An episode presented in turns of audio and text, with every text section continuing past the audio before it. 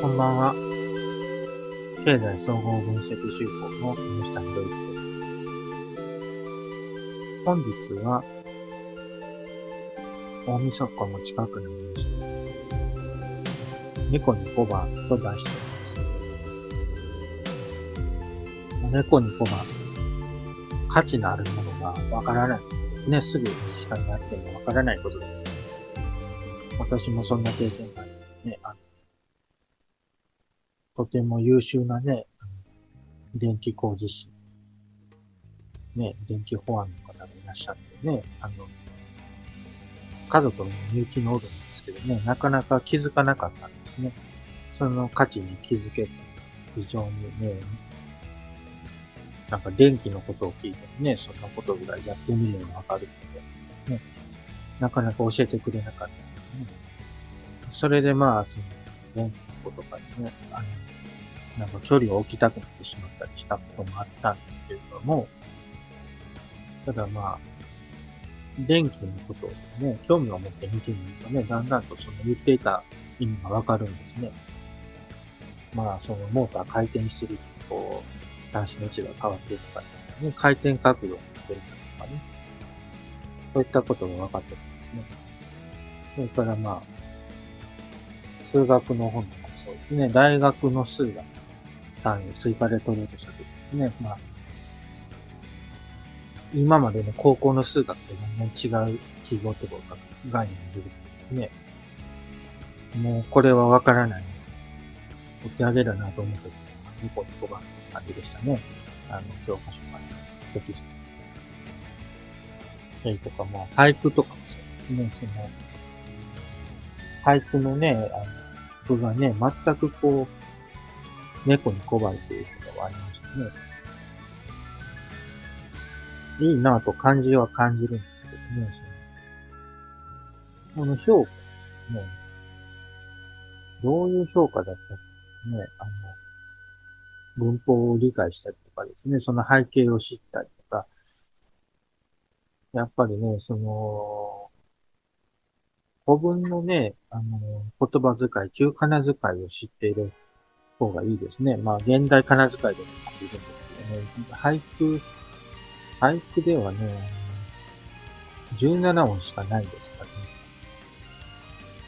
やっぱ旧仮名遣いを、あの、覚えていた方がいい。それが、やはり17音の特にその言葉の背景にあるもの。それ、それをこう、これが読めるようになると、あの、価値が分かってくるんですね。まあ、これはね、まあ、俳句会などね、好評を読んで覚えていくということですね。そうたった17音の中にこれだけの背景があるね。まず経験していくことまあ本当猫の小判というのはね、感じる次第ですね。なんか自分の世界に、まあ、閉じこもっているとですね、その、楽なんですね。